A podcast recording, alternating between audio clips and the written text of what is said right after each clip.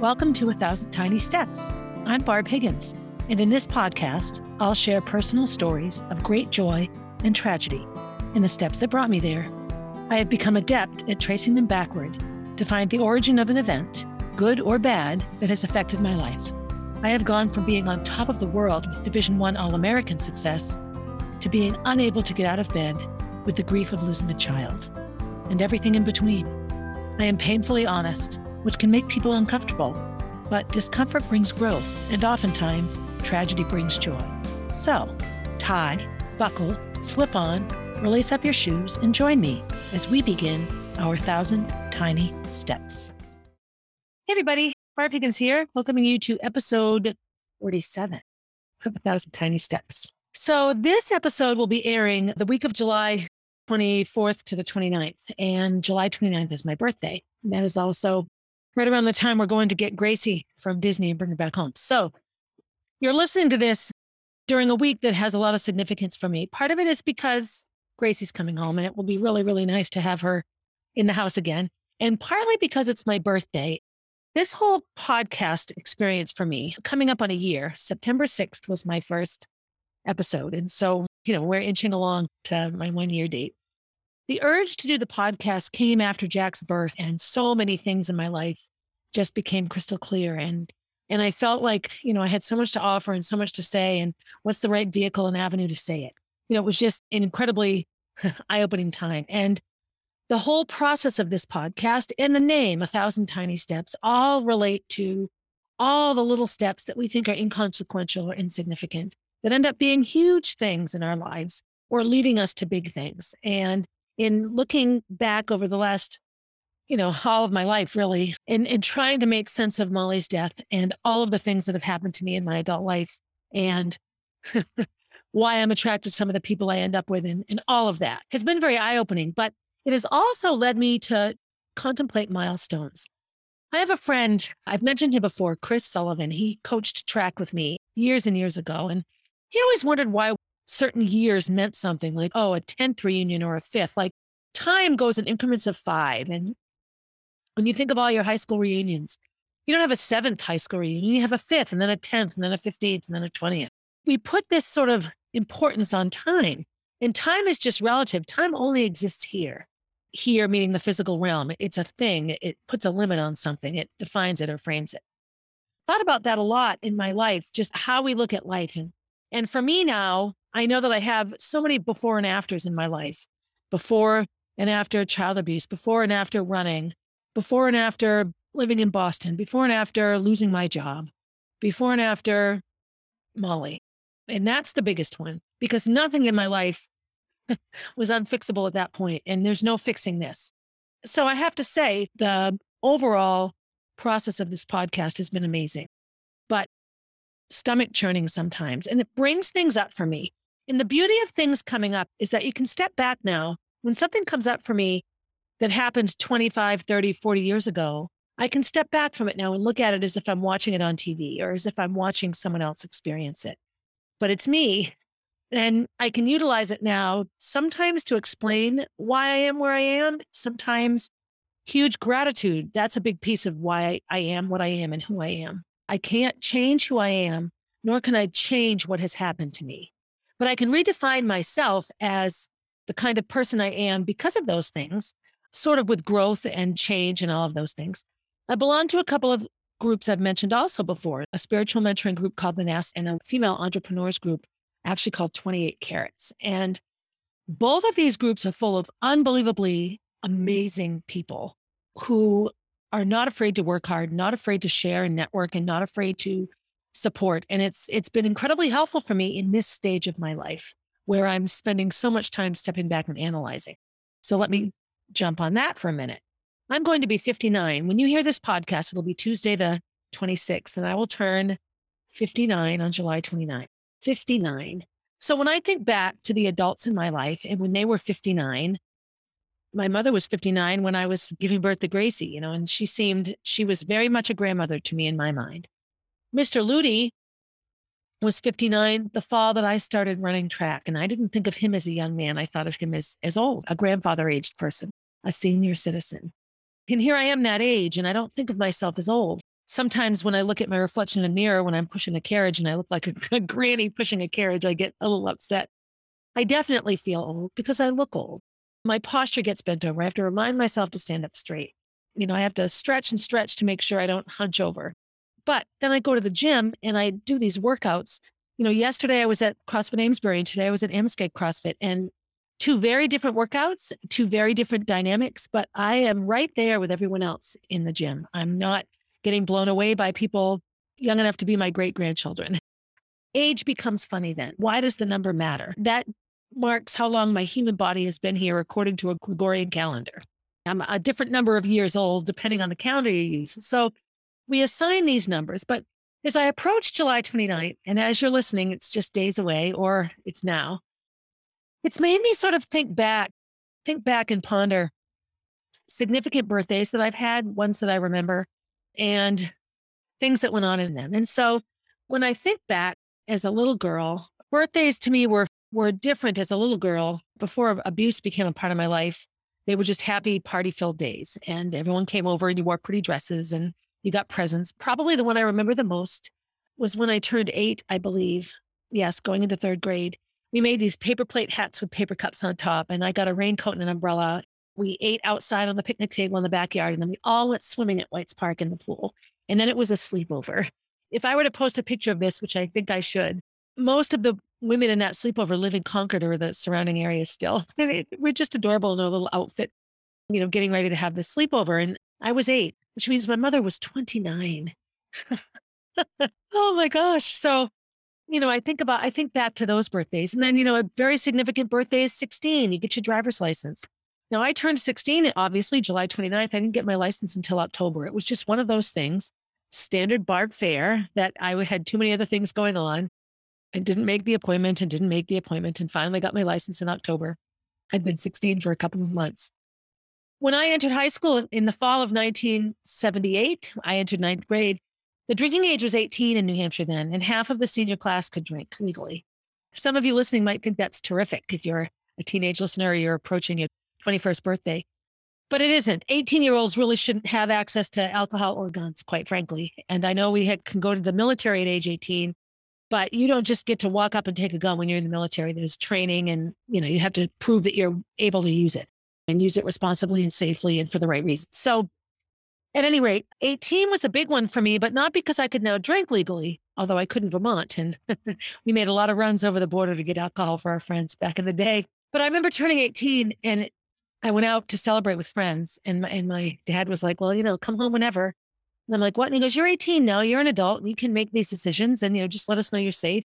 If you were going to come home and you decide not to, let us know." But it was just like this weird sort of corner turn where I was, you know, July 28th, I was still 17, and then July 29th, I'm somehow different. And it was just a day. It's like one degree of water going from water to steam, 212 to 213. This little teeny day made this big difference. For me, living in Boston, the drinking age was 20. So when I turned 20, I could legally drink. And I remember actually, when you can finally legally drink, all the fun goes out of it because it's not illegal anymore. Alcohol became much less of a, ooh, I'm going to have alcohol, and more of, you know, I can have alcohol. And of course, back then I was a very big binge drinker. I was in high school, I was in college, a blackout drinker. But I was excited that I could that I could drink legally. And I remember I partied actually heavily with my friend Sally. She turned 21 like a week later. Our birthdays are like a week apart. So we celebrated them together all the time. It was a lot of fun. And that was a fun one. I remember I actually celebrated that birthday in Amesbury, Massachusetts, which is just a strange coincidence all those years ago. I turned 20. That was 1983. It was a fun summer. So birthdays bring back memories. They evoke memories to me and significant birthdays. Another significant birthday for me, and this is a passage of time birthday, is 25. So when I turned 25, I remember having this stark realization that I was halfway to 30. I divided the decade up in my head and it really actually upset me quite a bit. And it was one of the reasons I decided to move home is that, you know, you can live in this sort of world of college. And then, you know, I graduated college and I went to grad school. So I was 22 when I was finally done with school. And those next three years, I really still lived like I was in college. I was running for Nike. So I had a means of support and travel to different races and things. So I just got a bunch of part time jobs. I was a cocktail waitress and I worked for Parks and Recreation in the summer and I worked at clothing stores and running stores. And I really just tried to piece together a life that left me time to party and to travel and to do what I wanted to do. And that really quickly became something that wasn't going to work. 25 was that big birthday because I felt like I was I was now on my way to 30 as opposed to on my way to 25 or leaving 20.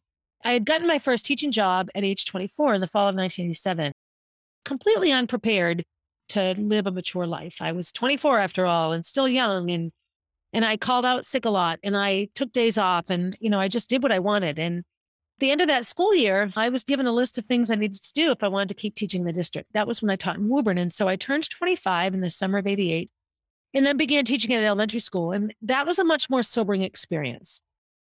I was coaching track as I had been before and teaching, and I was just very, very busy all the time, incredibly busy, but I still was really trying to balance running and partying and doing all the fun things I thought I should be able to do because I was young, you know, because I was in my 20s. But I remember at that time turning 25 and really thinking I should probably move home. Like I'm really not, I'm really not okay. I have this job here, but I'm not super happy. At the end of that school year, 25 turning 26, I did come home. And that was when I moved back to Concord and taught for a year at Second Start. And I remember 25 to 30, my life, I talked about this where I just cut off one part of my life and, and started the next. And that was probably the right thing to do. So 25 wasn't like a big party or a big markation, but in my mind, I started to make a shift. You know, I'm, I'm not really cutting it here. I'm making poor decisions and, and I should go home. Thinking it would be straightening up for a month and then I would. So then I turned 30. That was the next significant birthday. And I think 30 is a big one for everybody, but women in particular, you really start to notice physical changes around 30. And I can remember when I first started teaching, and we'd have these overnight camp thing with a sixth grade in our school. And we had a couple of field trips and teacher parties were all in bathing suits. And I remember thinking, thank God I'm still young because my skin isn't smushy yet. And, you know, I just saw teachers who were older than I was and felt like, oh, good, I don't look like that. And you turn 30 and suddenly you do look like that. You're, for women, the, the physical shift can be pretty significant.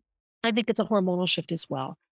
And so turning 30 for me was significant. And we all know, I just talked about this. I got married after knowing somebody for 11 weeks.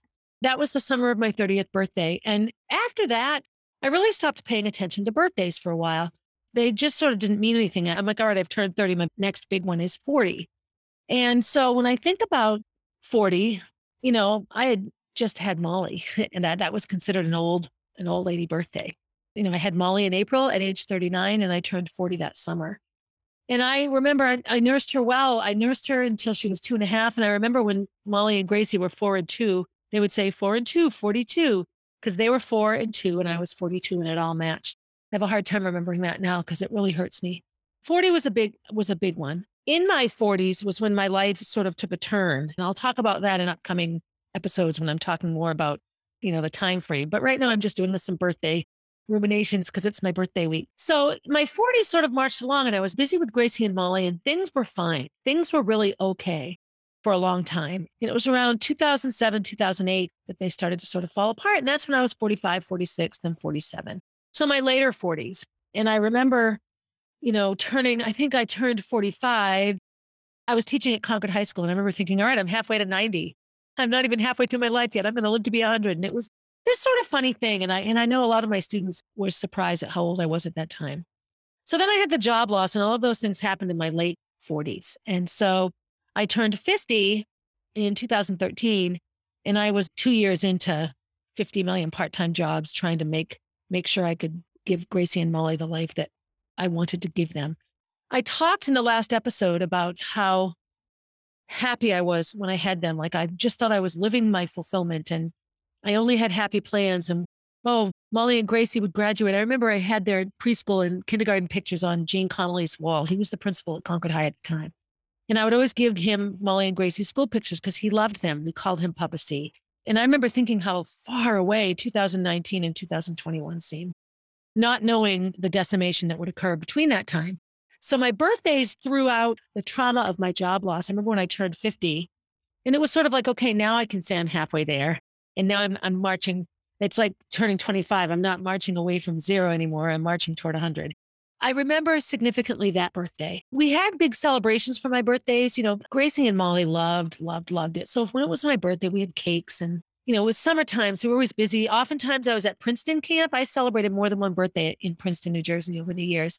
And so, you know, get sung to it at dinner in the dining hall. All of those realities existed around my birthday, and it was fun. I enjoyed celebrating them. I remember my 46th birthday, I believe.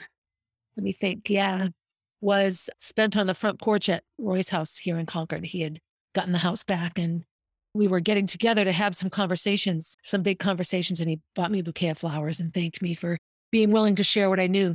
That will end up being a very significant birthday. So, my 53rd birthday was 2016.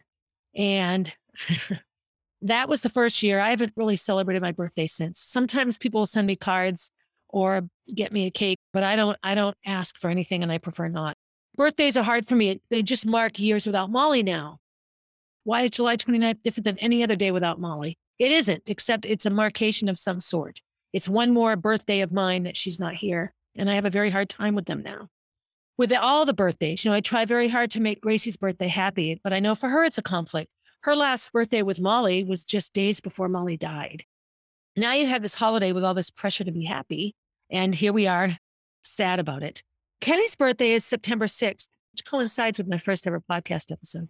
And oftentimes we celebrated his birthday in Pennsylvania. Labor Day weekend in that time of year is often a time that we would travel down there. His last birthday before Molly died, actually, the girls went down. Molly and Gracie went down to Pennsylvania with Kenny. I worked like five road races. It was Labor Day weekend 2015, and I had two on one day. I had four races in three days. It was incredibly good money. I couldn't say no to it. Things were very, very iffy with Kenny and I at that time, lived apart, and then we were sort of rooming together again. And then we ended up getting an apartment again so we could separate a few months after that. And so he went down with the girls and they had a wonderful time. Hindsight now, I wish I went. I didn't. I worked a bunch of road races and I spent some time with Roy, which infuriated Kenny. And I guess, you know, rightfully so. Who am I to argue how anyone feels about what I do? I you know I'm just happy to share it now. So birthdays are funny. And so in the years since Molly's died, you know, 52, turning 53, all the way to this year turning 59. They're very different. With the birth of Jack, my 57th birthday was big because I had just had an embryo transfer, an IVF transfer. So that was significant because, you know, here I was turning 57 and hoping that I was pregnant. Turning 58 was big because I had this four month old baby, jingle jangle. And so that was significant birthday just because of the age. And this one is too. I'm, I'll be turning 59. I'll be entering my 60th year and I have this young baby. So I would be completely dishonest and remiss if there weren't times in my day to day life where I think to myself, oh, Barbara, what have you done? you know, you have this little baby, you're responsible for this baby. And, and it makes me think, oh, I can't do anything that I want. And I realize I have to rethink it and reframe it. I can do anything I want. I get to include a beautiful baby in it. Or if there's something I want to do that isn't suitable for a baby, I have so many people that will take Jack Jack for a day or two if I needed to go do something or or whatever. And you know, I feel like what I have is this amazing little human that I created and is here to help me celebrate all these birthdays from here on out. 59. I have a lot of goals. And so I'm going to talk about that a little bit. And then I'm going to go back to some other ones that relate to a recent visit I had. In my 59 turning 60 year, I have to be honest, part of me really wants a sibling for Jack. And I just don't think it's logical for me to try to have another baby. And I'm not sure that I would even be allowed to do so. I don't know where I would go to do that. And I wouldn't be willing to put myself at too high a risk. But I do feel that Jack, like Gracie, would benefit from a sibling his age, somebody that lives in his house with him. And I know a lot of people say that only children are just fine, and they are.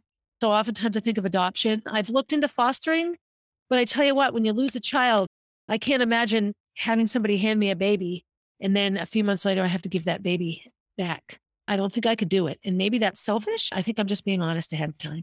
But I would absolutely, I would love to foster and then adopt a baby. That would be a wonderful way to create a sibling for Jack. So these are things that are, as I approach birthday number 59, toss around in my head.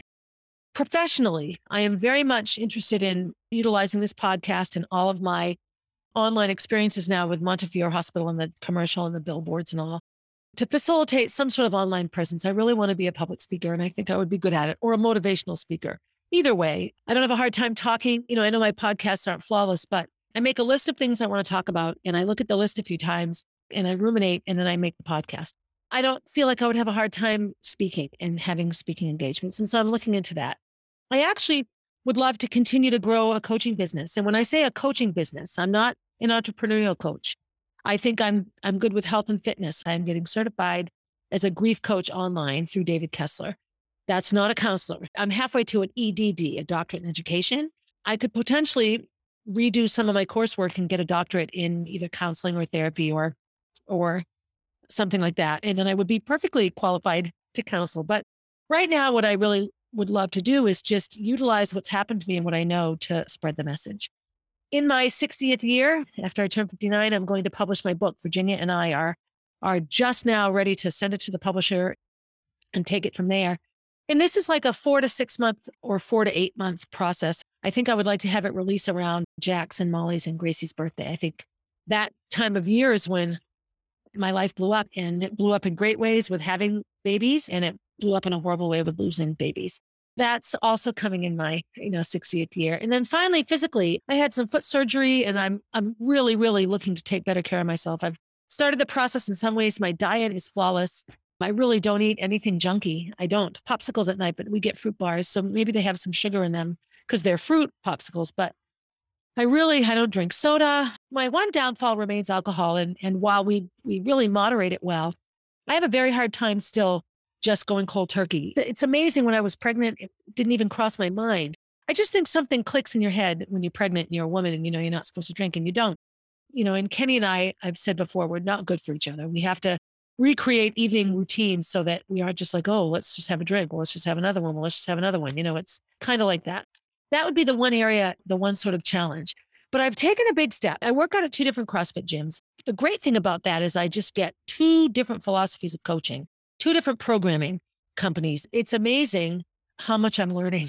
And I'm doing some CrossFit coaching. And what's been fun in the coaching realm is really articulating what I know. And I think sometimes I surprise people. I often feel I don't get a whole lot of respect as a coach in the CrossFit realm. And, and I'm not always sure why. My friend Bethany pointed out to me, she said to me one day that I'm somebody that people enjoy being mean to. And I'm not, I don't really understand why, but she's not wrong. And I don't think it's like, well, let's pick on Barbara, but I end up being a really good scapegoat sometimes. Again, in my journey, in my thousand tiny steps, this is something that I want to analyze as I go forward in my sort of self-made career. I enjoy my teaching at VLACS, but I realize that I'm I'm just coming to the point now where I might need to let that go because I really do want to focus on these other things. I like the income, it keeps me steady there. And so I worry about that piece of it. But if I didn't have that money, I might be more careful in other other ways. And then finally, the other physical task and challenge for me is CrossFit, the sport of CrossFit itself. That's not really the final one, but I want to get back into competing. I did two competitions last fall and, and I was 150 pounds and I had just had Jack and I was really, really quite fit because I worked out all through the pregnancy, but but I'm thinner now. I'm probably 10 pounds lighter and stronger in many ways and stronger lung wise. So I'm really excited to compete and make a name for myself in the CrossFit community. I wouldn't mind seeking out a sponsorship, perhaps. I think I'd be a great representative for, you know, either a line of athletic wear or CrossFit itself or coaching or whatever as a master's athlete approaching 60 with with a baby or a toddler. and the final thing, this would be the final thing physically, is I really want to get back into running. I haven't run for a long, long time. And I did a little bit of running in my workout today. And I'm looking down at my foot if you're watching me. And it felt great. All sorts of other things aren't right, but I have a wonderful chiropractor, Veronica Witten. And I went to her today and she has a, a machine that scans your feet and, and creates orthotics. And so I'm excited because I know if I put some support under my feet, other things will iron themselves out. I know it's very easy for me to feel why certain things are not feeling so great. So, this is where I'm at at birthday 59. Next year, I'll be entering my sixth decade. And, you know, the end of that decade is your seventh. And I look at 70 really as just being so old. And Jack Jack will just be entering, he'll be entering Molly's last year of life, you know, 12, turning 13. And so, you know, that's tricky sometimes for me. I have to I try not to think about those things or think of life that way. But I do worry, you know, now that I have this age next to my name, which should mean nothing, but, you know, society puts it there and it just does. You know, I ponder and worry and, and I want very much to create a different life for Jack than I created for Gracie and Molly because Gracie and Molly, I look at them as my picket fence family. And I don't look at Jack that way at all. I don't know what he is, but he's my gift and my blessing and my journey. You know, he's the head on my ship, even though he's a he and not a she. One of the reasons I also thought to do this episode is I listened to other podcasts. I've mentioned this before, and I'm listening to one right now called Okay, Yup, and it's by a girl named Libby that used to run for me. She's a young woman. She's in college. I think approaching her senior year is what I think. I'm not quite sure. Her podcast is terrific, and she just did one about her freshman year of college, and she talked with another girl named Grace that I also used to coach. And they shared how much they thought they were supposed to love it. Yeah, I'm going to college and how miserable they were and how anxiety producing it was and how much they cried and things that they liked, things that they didn't like. And it brought me back to a lot of the assumptions we have about things that aren't true at all. And some of them attached to birthdays. So I know turning 18, I remember when I was coaching at Concord High School, this became a tradition with the girls I coached. Whoever had a birthday during either one of the seasons, cross country, indoor, or outdoor, when they turned 18, they'd go buy a cigar or cigarettes in a pornographic magazine, Playgirl or something, because they can buy cigarettes and porn now because they're 18. You know, typically we would burn the magazine. That was like a really woman empowering thing. I'll think back to that now because it was like, you know, this is terrible, but they could do it. Oh, I can rent an R rated movie now. I'm 18, you know. And even though that's sort of funny and it was a fun way to commemorate 18, I also know that a lot of these girls felt all the pressures of things they think they should have done by the time they were 18. You know, I should have done this. I should have done this you know, another big milestone for girls is getting their period. And, you know, it's a social thing. Like, oh, am I the last one to get it? I was like one of the last ones to get my period and get it till I was 14 and a half, almost 15. Molly and Gracie were like 11. There's a whole age range. But, you know, you want to get it because you want to fit in. You want to be mature. You want to know you're not a little girl anymore. And then you get it and it's horrible. and I know that's like a sort of a TMI analogy, but it's the truth. I mean, I remember I wanted it and wanted it and I finally got it and I had horrific periods. Like, why did I want this? But it's it's one of those things that marks progress. Turning 21, you know, now that means you can drink. And okay, that's terrific. But it also means that you're legally officially recognized as an adult. And there's a lot of sadness around leaving youth. You feel so old. I felt old. I felt old when I turned 21. Like birthdays weren't something you looked forward to anymore. You know, you always want, yeah, I'm 10, yeah, I'm 11. And you look forward to it. And then you get older and you don't look forward to it at all anymore. So I remember that. And I remember going off to college when I went to BU and I was so excited, a full scholarship. And Joni Benoit was going to be my coach, and David Hemery was the head coach.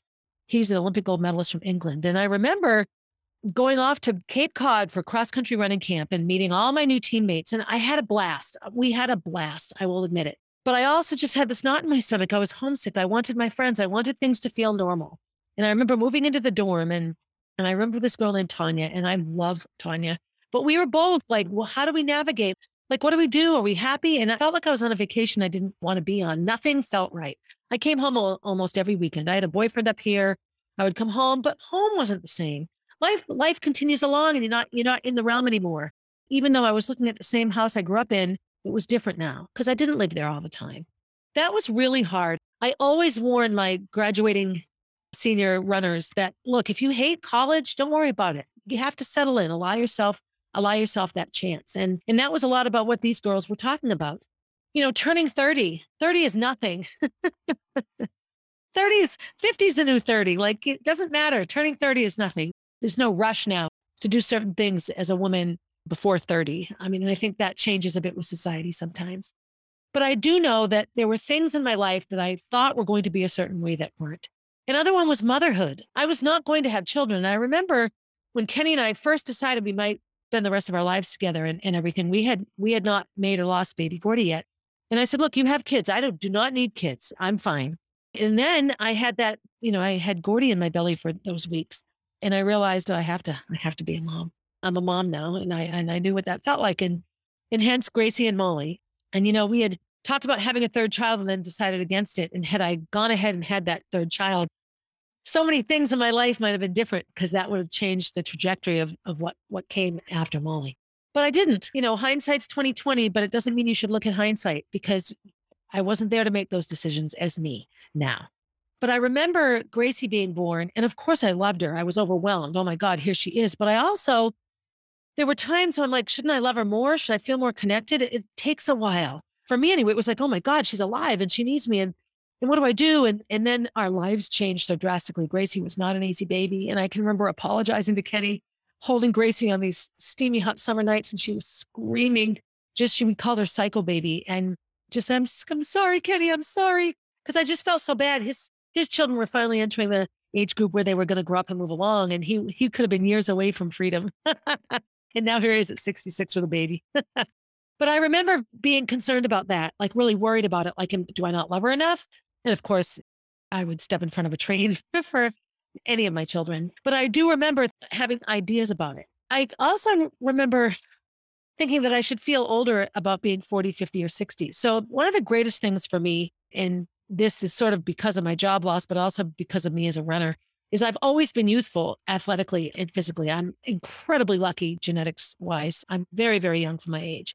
And so, when I entered the CrossFit realm, I was 46. I turned 40. I started in November of 2011. So I think I was 47. Yeah, I was like 48. And so I remember getting fit and getting pull ups and lifting weights. And suddenly I had, at the end of the day, I was the workout winner. I had the most reps or the fastest time often in the gym. And, you know, it gets competitive. Everybody wants to be like, you know, the fastest one of the day or whatever. And I loved it because I was so much older than everyone else. And it, it was sort of eye opening for people. On the other side of the number, I oftentimes have felt ahead of it a little bit. But I'm always amazed at how we have these preconceived notions based on what we've been told or what we observe and what we think about what we observe about how we're supposed to be at a certain age. So I will tell you, even at 55 and 56, when I was in the process of hoping to have a baby, I really truly did not see myself at 59 with a baby. I had no, no confidence that IVF would work for me and that I would be a mother at this late age.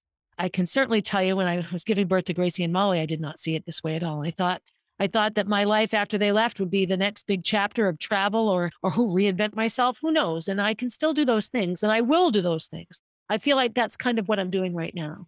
And that getting online and sharing my story is part of that.